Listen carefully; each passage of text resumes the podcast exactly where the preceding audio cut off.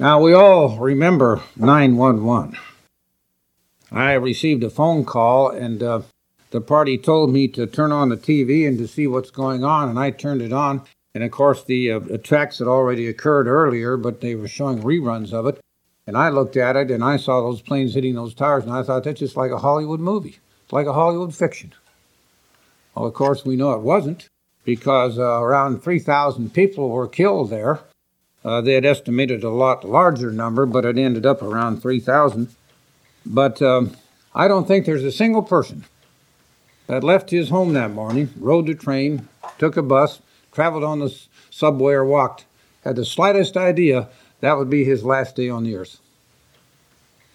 Most people who are killed in act, by accidents or some type or another, when they get up in the morning, they don't think this is my last day. So I want to I want to talk to you today is about the reality of the resurrection. The reality of the resurrection. I got a particular thing I'm driving at. I'll get to that later on. But let's notice here plainly the Bible emphasizes repeatedly that there is going to be a resurrection for all human beings. In fact, it doesn't make any difference whether you're going to be righteous or wicked, there will be a resurrection. The Bible says so. Notice Matthew 22, verse number 23. The uh, Sadducees didn't understand it. And uh, they said uh, the same day the Sadducees, who, who say there is no resurrection, came to him and asked him. And of course, they asked him this question. They didn't believe there was a resurrection. And in verse 29, he said, You are mistaken, not knowing the scriptures nor the power of God. So they neither understood the scriptures, what the scriptures themselves said, and they certainly didn't grasp God's power. So Jesus emphasized that. Now in John chapter 11, John chapter 11, and verse number 24, we read Martha talking to Jesus because remember, her brother Lazarus had died. And Martha said to him, I know that he will rise again in the resurrection of the last day. So there were those people, certainly at the time of Christ, who understood that and recognized it, even though the Sadducees didn't. And in 2 Corinthians 5, verse number 10, what I'm demonstrating here is the Bible absolutely shows there will be a resurrection of all in 2 Corinthians 5 and verse number 10, here's what Paul wrote We must all appear before the judgment seat of Christ. All. So it doesn't make any difference whether you're righteous or wicked. You will be resurrected and you will face the judgment seat, plain and simple. That each one may receive the things done in his body according to what he has done, whether good or bad. And Jesus said this in John 5 verse number 28, John 5, verse number 28 and 29. Do not marvel at this, for the hour is coming which all that are in the graves will hear his voice and will come forth. Those who have done good to the resurrection of life, and those who have done evil to the resurrection of condemnation. So there is a resurrection absolutely going to take place for all human beings. Acts 24, verse number 15. Sort of reminds you of, of uh, what I was hearing a prison warden say one time about death row. And he said uh, they have this customary thing here of giving this convict his last meal before he's executed the next morning. And this warden said, I have never yet seen one of those convicts eat that meal. They give it to a friend, they give it to a cellmate. They don't eat it themselves. A very, very sobering situation faces them. Now, in Acts 24, verse number 15, here's what Paul said I have hope in God, which they themselves also accept. That is, um, the question came up uh, because he was being interviewed here, defending himself before Felix. And he said that there will be a resurrection of the dead, both of the just and the unjust. And remember what Daniel said here in Daniel 12, verse number 2. Daniel said, Many of those who sleep in the dust of the earth shall awake, some to everlasting life, some to shame and everlasting contempt. Two choices, one or the other. Now let's consider first of all the resurrection of the just. There's some hints of it, of course, here in the Old Testament. Let's go to uh, Psalm 68. Psalm 68 in verse number 20. And um, we read here Our God is the God of salvation, and to God the Lord belong escapes from death. Now, that certainly applies physically. We know that because there are many occasions when God's righteous have been delivered by God, but it also includes the eternal death. That's how we escape it by means of God. And going back to Job chapter 33 and verse number 26, Job 33 and verse number 26, we read, He shall pray to God, and he will delight in him. He shall see his face with joy. Now, let me ask you this question Can anyone see God's face now in the flesh? The Bible says no man can look on God and live. So, this is talking about something else. And that's exactly, of course, what we read in John. And in uh, Luke 14, verse 14. Luke 14, verse 14. We read in this text when he said, beginning in verse 13, When you give a feast, invite the poor, and the maimed, and the lame, and the blind, and you will be blessed, because they cannot repay you. For you shall be repaid at the resurrection of the just.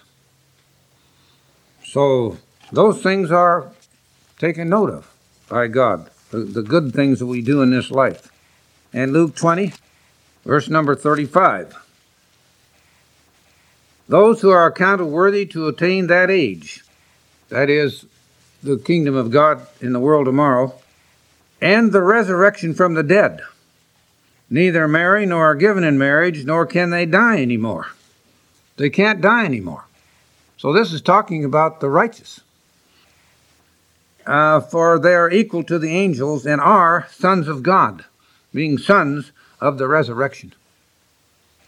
So that is one of the promises that God makes relative to uh, the uh, resurrection of the just in uh, Romans 6, verse number 5.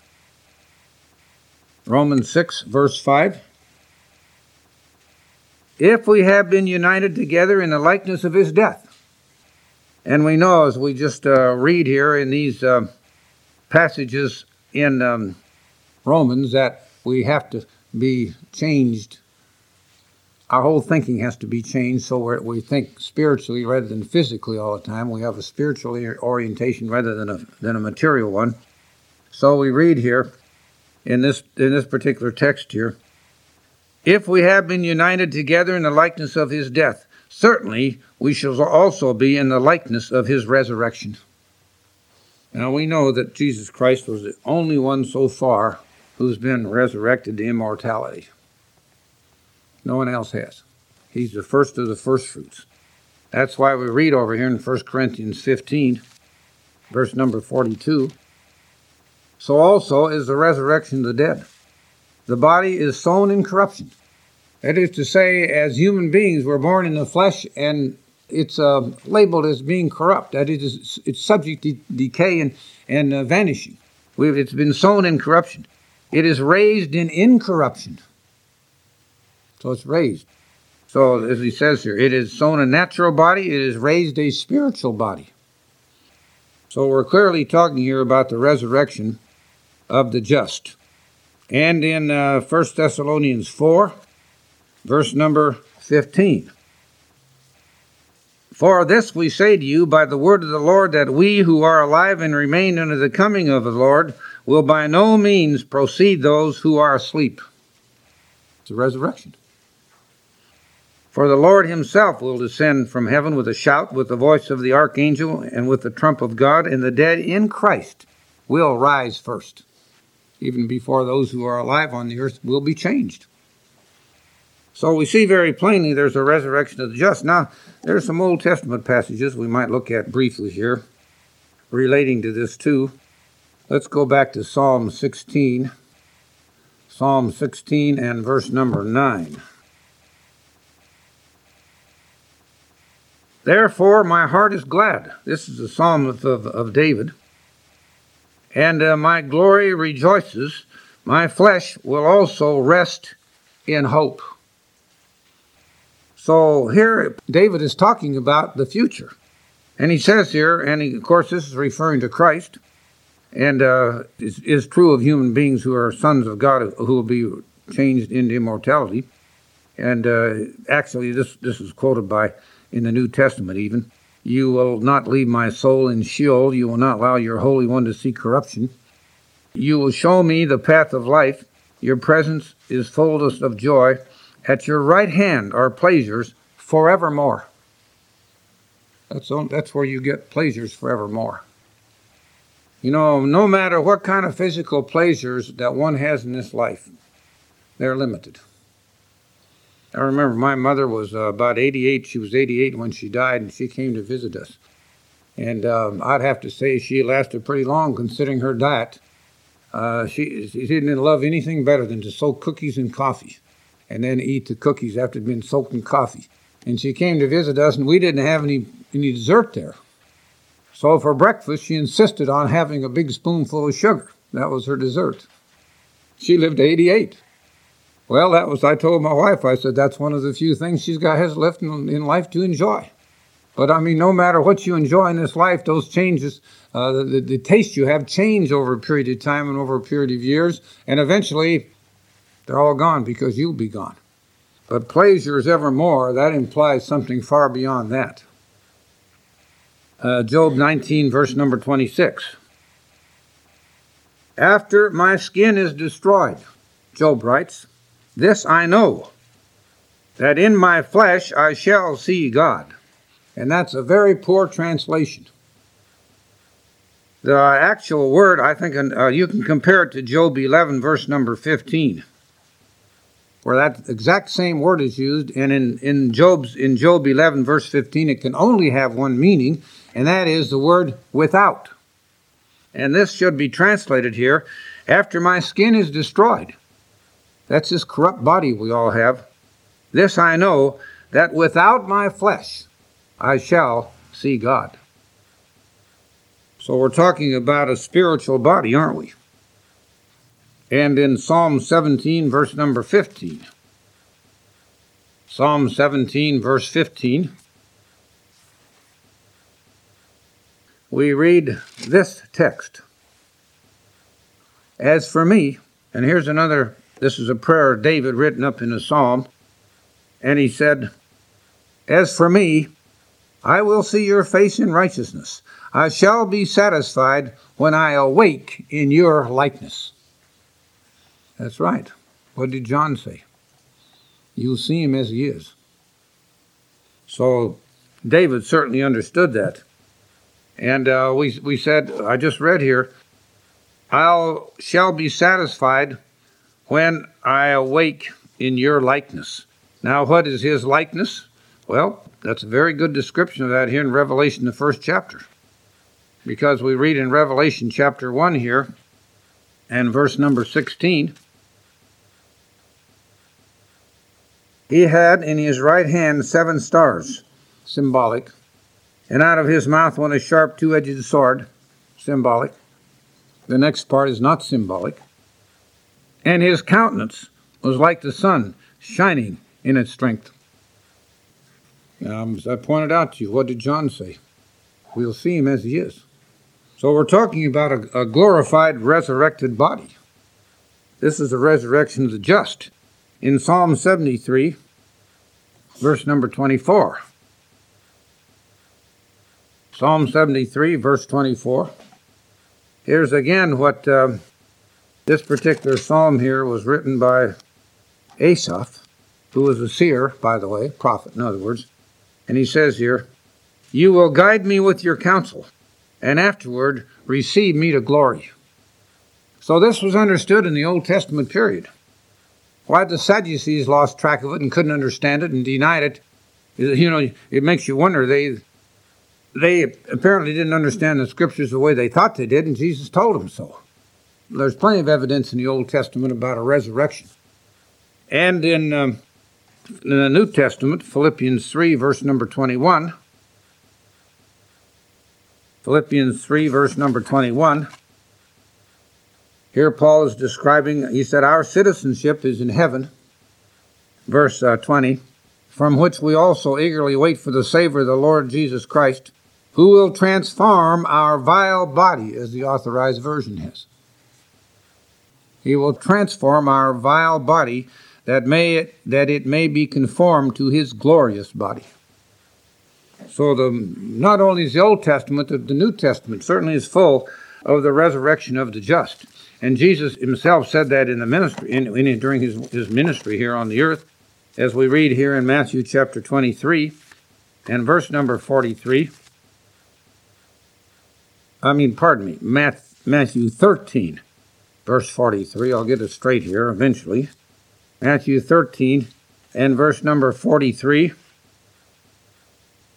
Then the righteous will shine forth as the sun in the kingdom of their Father. As the sun. It's going to be a different world. This present physical world isn't going to be, the Bible goes so far as say, it won't even be remembered any longer. Because it's going on to things that are so much greater and Daniel 12, once again, verse number 3. I, I want to emphasize this once again. Daniel 12, verse number 3. Those who are wise shall shine like the brightness of the firmament, and those who turn many to righteousness like the stars forever and ever. There it is. Pretty plain, isn't it? And then Paul described it once more here in the New Testament in 1 Corinthians 15, verse number 58. 1 Corinthians 15, verse number 58. Therefore, my beloved brethren, remember this 15th chapter of the book of 1 Corinthians is about and concentrates on the whole thing about the resurrection. And he says here at the end, Therefore, my beloved brethren, be you steadfast, unmovable, always abounding in the work of the Lord, for knowing that your labor is not in vain in the Lord. It's going to be well worth it in the end. So that's certainly a resurrection that's going to involve many. But now I read a little while ago about a resurrection of the unjust too, didn't I? Now, what is that resurrection all about? All right, let's let's notice here. Certainly the forerunner to Jesus Christ was John the Baptist. Now he didn't perform a single miracle, did he? Yet Jesus said of all the prophets that were ever sent, he was the greatest. Because his mission was extremely important. He was to set the stage for the acceptance of Jesus Christ. And that's what he did. And as a prelude to the future, what did he say here in Luke 3 verse number 7. Luke 3, verse 7. He said to the multitudes that came out to be baptized by him, Brood of vipers, who warned you to flee from the wrath to come? So he was giving them ample warning. Now here's what he said. Verse 9. And even now, in other words, the whole process is now being set in motion. The axe is laid to the root of the trees. Therefore, every tree which does not bear good fruit is cut down and thrown into the fire. So, as he said over here in verse number 16, one mightier than I is coming, whose sandal strap I'm not worthy to loose. He will baptize you with the Holy Spirit and fire. So here was a warning already laid out here by John the Baptist. Malachi 4 spells this out very plainly here. Let's notice Malachi 4, beginning in verse number 1. For behold, the day is coming, burning like an oven, and all the proud, yea, all who do wickedly, will be stubble. And the day is coming shall that shall which shall burn them up, says the Lord of hosts, that will leave them neither root nor branch. So there is, the Bible terms it in the book of Revelation, a lake of fire. There is one coming. You know the, prob- the trouble with most people? You know, you, you take a lot of criminals. They will commit some act. And when, when they're committing the act, they don't give a hoot or think one second about number one, the consequences of that act, and number two, what's going to happen to them in the future. Never dawns on their heads. You will pay for what you do. That's all there is to it. And criminals, if they're not caught in this life and they think they've gotten away with it, they're going to face another one. Now, let's notice here in Matthew 25, verse number 41. Here's what Jesus said Matthew 25 and verse number 41. He'll say to those on the left hand, Depart from me, you cursed, into the everlasting fire prepared for the devil and his angels. Pretty plain, isn't it? And in Philippians 3, verse number 19. Philippians 3, verse number 19. Beginning in verse 18 Many walk, of whom I have told you often, and now tell you even weeping that they are the enemies of the cross of Christ, whose end is destruction. So he's talking here about people who evidently have committed the unpardonable sin, whose God is their belly. In other words, the physical lusts and appetites and things of this earth are what they serve, and they don't care about anything spiritual. It reminds you of what God said about Esau. He said he was a profane man. You know what that meant? There's no spiritual orientation in his mind. He only thought of the immediate physical. And when he sold his birthright, that's what he sold it for immediate relief of his hunger. And he didn't stop to think for a second what the significance of that birthright really meant to him. And later on, when he wanted it back and cried with tears to get it, he couldn't have it back. He sold it for a little pot of beans. So it shows you. That's why it calls him profane. He had no spiritual orientation in his whole mind and thinking. Anyway, whose destruction, who, whose end is destruction, whose God is their belly, whose glory is their shame, who set their mind on earthly things. Now, we're all born of the flesh, aren't we? We have our minds on earthly things. But someplace along the line, if and when we're called by God, that orientation has to change and our mind has to begin to drift towards spiritual things. And we go past this material thing. Sure, we still have to have the material things to live in this life, but it's not, if that's all we live for, it's going to end when you end. So that's a pretty plain text, isn't it? Go back to Psalm 68 now, and verse number 2. Psalm 68, verse 2. Here we read here, uh, this is a psalm of David, beginning in the part, verse 1 here Let God arise, let his enemies be scattered, let those also who hate him flee before him. As smoke is driven away, so drive them away. As wax melts before the fire, so let the wicked perish at the presence of God. Now, in a physical type, that would certainly be a representation of, of their uh, being vanquished on the earth, but it also implies something beyond that because it says they're going to perish. They're going to, in it, they'll perish just like they're in a fire. I've commented on this before. I've never forgotten this. When we were in college, we took a tour of the Kaiser steel mills. And they're out in Fontana, which was east of uh, L.A. And uh, they had what they called a, uh, I forget, I wasn't really called, it might have been called a coking oven some similar term like that. And they had a big catwalk, and it was about as big as this whole room here. And uh, you were about as high as the top of the ceiling on this catwalk walking along. It was back because it was so heat. That entire entire room was full of red flames almost up to the ceiling.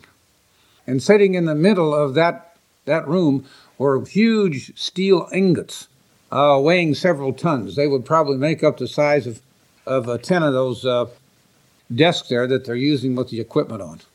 Ten of those. They're huge things, and they were white hot. And they had to put them in those particular chambers there and leave them there for like a week or so before they could pull them out and start working on them. And as I walked around that thing, I thought to myself, what would happen if somebody fell in this thing? You'd be, you'd be gone just like that. Just puff and vanish. It would be absolutely incredible. And that's what, that's what the future is going to hold for the unjust. So, as we see here, uh, we read here that they're going to just be burned like, uh, like uh, wax, melt like wax. And in Revelation 20, verse number 15, Revelation 20 and verse number 15, anyone not found written in the book of life was cast into the lake of fire. Now, you will recall the original question or the original title I gave to this sermon the reality of the resurrection. So, my question is what is the reality going to be for you? How's the resurrection going to affect you? Now, there's actually about four choices here of how people are going to be affected by it. Let's consider the first one. I call this when these folks are resurrected, they're going to be bewildered and in consternation. That's one category. Now, who am I referring to? Well, let's go back to Ezekiel 37. We'll see. Ezekiel 37. And uh, we read here beginning in verse 1 The hand of the Lord came upon me, and he brought me out in the spirit of the Lord and set me down in the midst of the valley, and was full of bones. And he caused me to pass by them all around, and there were very many, and uh, they were very dry. And he said, Son of man, can these bones live? Now we recognize this as a resurrection. Not a resurrection to immortality, but a resurrection to physical life. Now, how do we know that? Well, let's notice here, verse number, skip down here to verse number 11, verse 10. So I prophesied as he commanded me, and the breath came into them, and they lived and stood upon their feet in a great exceeding army. And he said to me, Son of man, these bones are the whole house of Israel. Now here's what I want you to get. They indeed say, quote, Our bones are dry, our hope is lost, we ourselves are cut off. Yeah, they're resurrected. They don't recognize what's going to take place here. They're awakening and they're suddenly they're in consternation, they're in bewilderment, they're not exactly sure what's taking place here. And then we go on, God says, I'll put my spirit in it. They're going to live. I'll put flesh on them, sinews on them, and they'll be they'll be living. And then they're going to know that I am the Lord God. So we have how many millions of people have died without that kind of knowledge even today? Now that's one that's one category of how people are going to be affected by the resurrection. Now what's another one? All right, let's notice. Paul was talking here to one of these authorities in power. It was Felix who was, I believe, a governor, a high ranking official. And uh, he wanted, he had an interest. He wanted to talk to Paul. Remember, this was the time when Paul had appealed to Caesar, and uh, it had already been decided by, I think, Agrippa and someone else that if, if he had not prevailed to call upon Caesar, this man could have been released. He hadn't done anything wrong. But when he appealed to Caesar, he was, re- he was required to go on down to Rome, or go on over to Rome. But anyway, Felix wanted to hear him. And uh, we read here, Paul is talking to them. And um, I don't, I'd have to look back here and see the passage where, um, where uh, there was an interest shown here by this leader. But anyway, here's what he said. Unless beginning verse number 21, it was for this one statement which I cried out. In other words, the council had delivered him for um, prosecution, and he said, I'm, I'm, being probably, I'm probably here for this one reason concerning the resurrection of the dead. I'm, uh, I'm now being judged by you this day. Now, Paul, as we read here, when Felix heard these things, having a more accurate knowledge of the way, and if I recall, uh, his wife was Jewish, and uh, he was very, very knowledgeable about uh, Jewish doctrine. And uh, he adjourned the pre- uh, proceedings and said, let Lysias, the commander, come down. I'll make the decision in your case. So he commanded the centurions to keep Paul and let him have liberty, and told him not to forbid of any of his friends to provide or for, to visit him. And after some days, when Felix came with his wife Drusilla, who was Jewish, he sent for Paul concerning the faith in Christ. So he wanted to hear about it. Now notice, notice the next verse. And as he reasoned about righteousness, self control, and the judgment to come, Felix trembled. It must have really struck him because he was addressing the very issues that every single one of us are going to have to address in this lifetime, and that is righteousness and self control and the judgment to come. And he trembled. So it gives you a prelude here to, um, to what the reality is going to be at a certain time of judgment in the future. Now, concerning the Psalms, let's go back to Psalm 119 and verse number 20. Psalm 119, verse 20. This is the longest psalm in the Bible, by the way. And uh, we read here You rebuke the proud. Uh, well, let's pick it up here. Open my eyes, he says in verse 18, that I may see the wondrous things from your law. I am a stranger in the earth, just temporary. Do not hide your commandments from me. My soul breaks with longing for your judgments at all times. Now, we have the word judgments here. Now, that in the Old Testament period involved decisions made regarding the law. In its much broader sense, Judgment is when the sentence is passed. And what he's saying here is he, lo- he loved God's way, and he didn't want the commandments hidden from him. And there was a reason, of course, that he wanted to uh, have the commandments because he said in verse 21 You rebuke the proud, the cursed, who stray from your commandments. There's a category of people who are going to be considered incorrigible, they're going to be lost. Now, God's the judge of that. None of us are. But in 1 John 4 18, here's what uh, John wrote 1 John 4, verse 18. There is no fear in love, but perfect love casts out fear because fear involves torment. Now, I'm talking about this second category of people who are going to come up in the resurrection. You know what they're going to experience? fear and torment. Now, what's the Bible definition of, Bible definition of love? 1 John 3 4, or 1 John 5 3. His commandments. This is the love of God that we keep His commandments. And His commandments are not grievous, they're only grievous to unconverted people. And if someone is truly converted and wanting to obey God, they're not going to find any command of God grievous. So we read here that if one has fear, he's going to have torment. 1 John 2, verse number 28. Now, little children, abide in him, that when he appears, we may have confidence and not be ashamed before him at his coming. So, what's going to happen? He's stating very plainly here there are people who are going to be ashamed, embarrassed, and ashamed. 2 Timothy 1, verse number 7. Now we consider uh, the calling that we have received from God and what should our orientation in life be toward living God's truth and toward the coming resurrection. Here's what we read here. Uh, 2 Timothy 1, verse number 7. 2 Timothy 1, verse 7. God has not given us a spirit of fear, but of power and of love and of a sound mind a disciplined mind. That's the spirit we receive from God.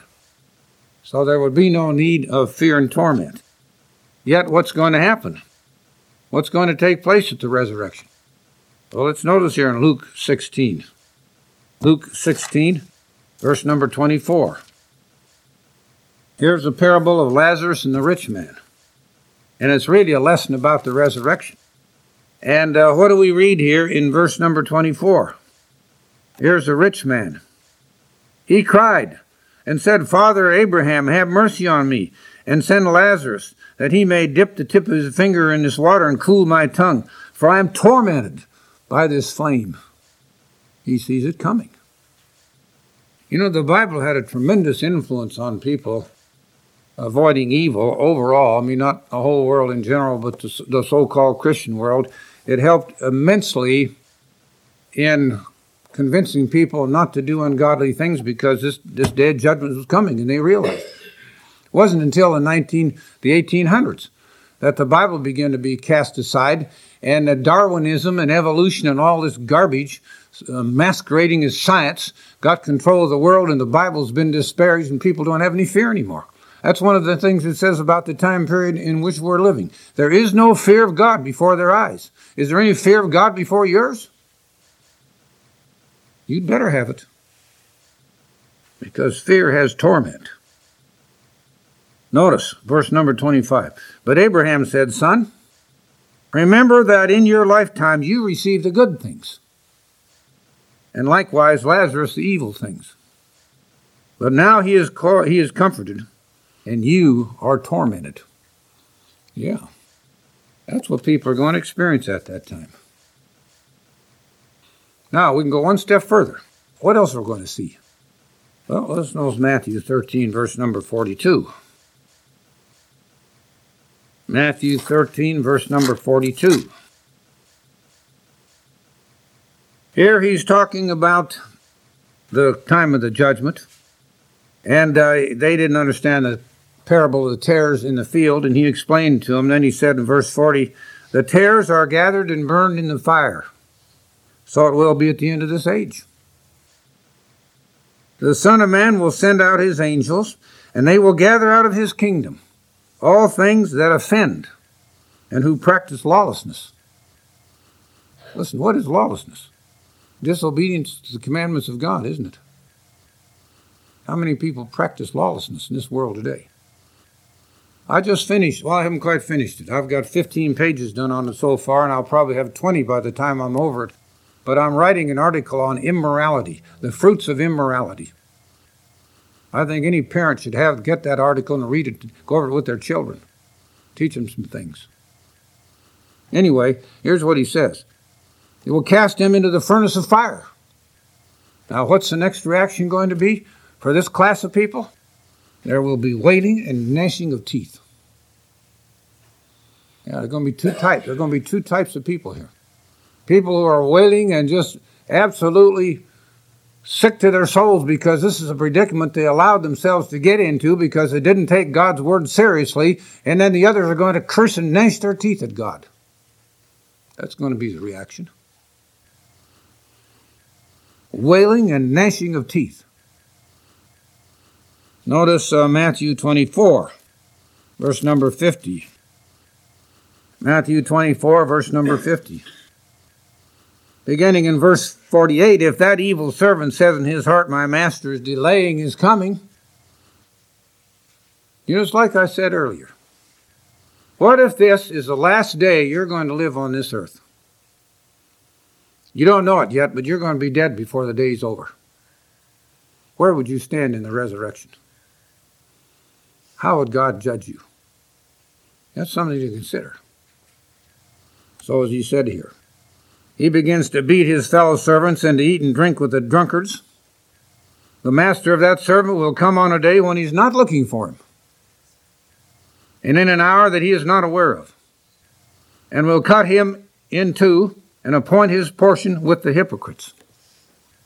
There shall be weeping and gnashing of teeth. That's a category of people. That's how they're going to respond. Luke 13, 27. Luke 13, 27. See, they're going to come. These are people who are who, who are affiliated and associated with God.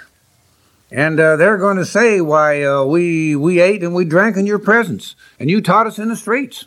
So these are people who are associated with the truth. But he will say, I tell you, I do not know you.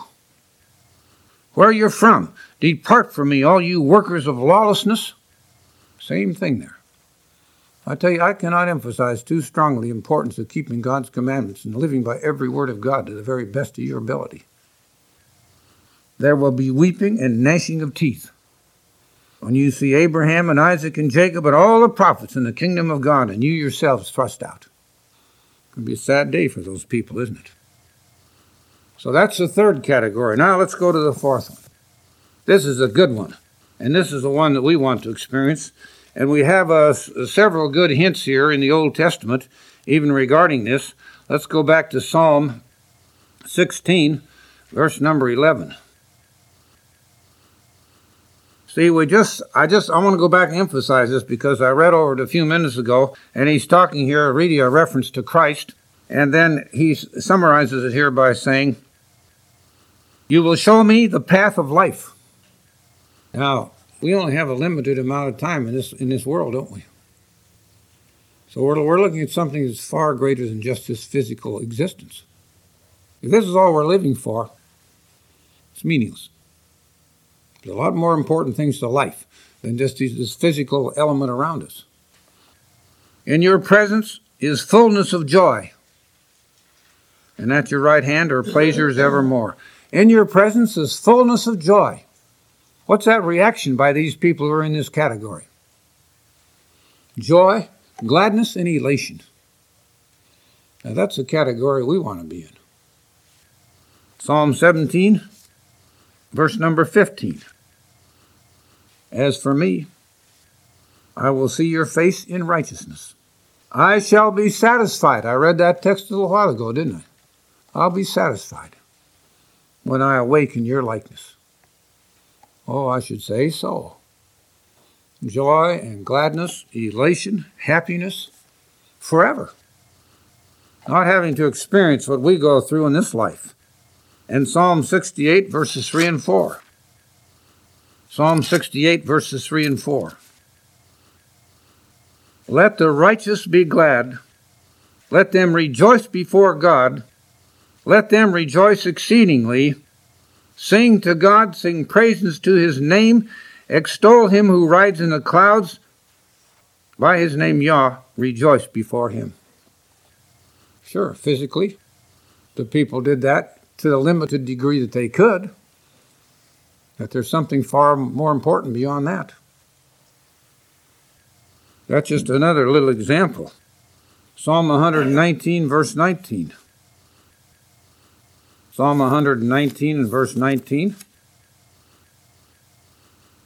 I am a stranger in the earth.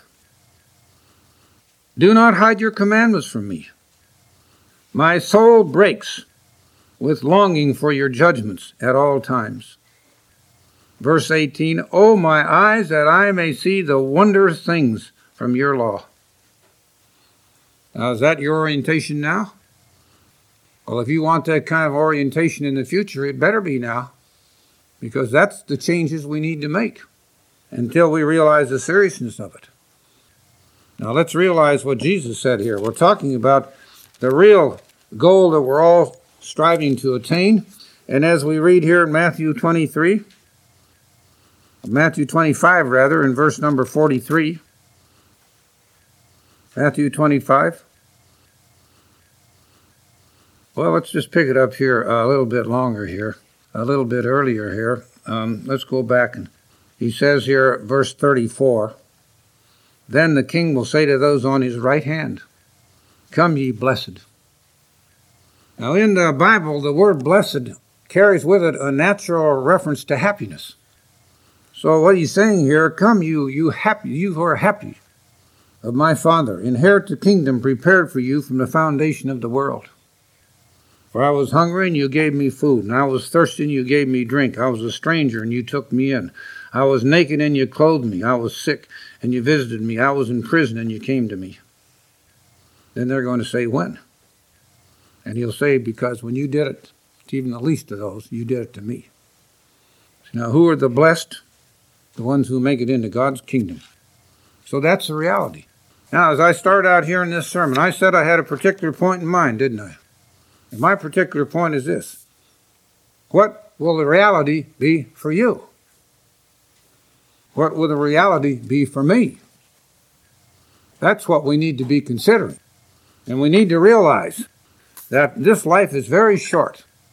And even if you live to be an old age, you look back on that and you'll be absolutely bewildered how fast it's gone by. And then the final judgment will come. And how we react and what category we fit into is being determined right now by how we live.